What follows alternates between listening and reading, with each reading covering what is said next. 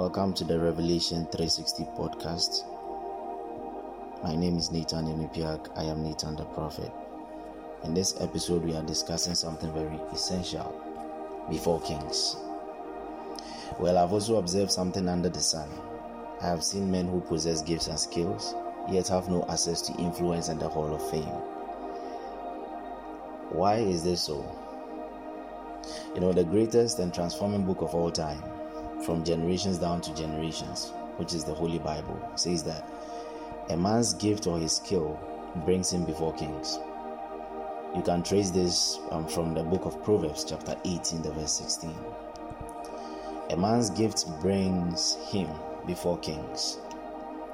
We need to understand that it is not just because a man has a gift that he gains access to stand before kings and to dine with influential men. It is not just about having a gift or a skill. It is not just about that. There must be a distinctive quality that is attached to the gift or the skill. Let's look at a man called David in the Bible. You know, at a point in time, Saul was tormented by evil spirits and they needed somebody to come and play the harp and help him to get better. So a man was suggested called David. Now, you need to understand that this David was not just brought before King Saul to play the harp because he could play. But let's take note of the things that were said about him. The first thing that was said about him, according to an official of Saul, was that David was a brave man. The second thing that was spoken about him was that he is good looking. The third part stated that he can speak very well. And the fourth one says that the Lord is with him. So these are the qualities that were stated about David. He is a brave warrior, he's good looking, he can speak well, and the Lord is with him. You can check out this reference from the book of 1 Samuel, chapter 18, chapter 16, the verse 18. We need to take note of these qualities because David was not just a gifted harp player, but he had qualities that made him stand out among all the other harp players in Israel then. And that even made him the most sought after candidate when the king needed one. The distinctive quality and value embedded in his skill was what brought him into the palace. The Lord was with him, and hence, when he played, the Spirit of the Lord was expressed and it expelled demons. So, anytime Saul was feeling uncomfortable as a result of the torment of the evil spirit, David showed up and played his harp, and Saul got better. By reason of this, Saul got to love David and even had to send a report to the father of David to let him know that he liked his son and he loved him so much. What God Saul to make this pronouncement or to send this report to David's father was not just because David was good at playing, it was as a result of that distinctive quality. The Lord was with David, and because of that, anytime he played, the energy of God's Spirit was expressed, and the demons left Saul so that he got better.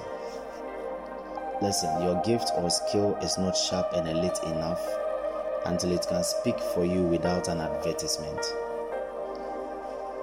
Your gift or your skill is not sharp and elite enough until it can speak for you without an advertisement.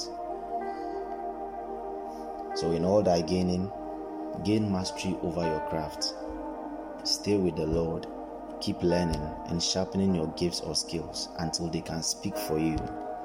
Transform lives around you and even become a topic of discussion among kings, influential men, among people who have gained access to the Hall of Fame, among people who are influencers, and among people who control the masses. Sharpen your gifts, gain mastery over your craft until that gift can speak for you in your absence, until that gift can get you on greater platforms even without your knowledge, even without your input. The truth of the matter is that when your skill is developed to that extent, people will begin to notice it because of that distinctive quality that is in your gift. In all thy gaining, gain mastery over your craft. Stay with the Lord, keep learning. The day you stop learning, you are an old man because learning never ceases. School has a starting point and has an end point. But when it comes to learning, right from the day of your birth, you begin to learn. As a child, you start learning how to crawl. And it gets to a point you learn how to walk. Because life itself is full of learning. So even a man at the age of 60 cannot say he has stopped learning because he is old enough and he's around 60, 70, or 80.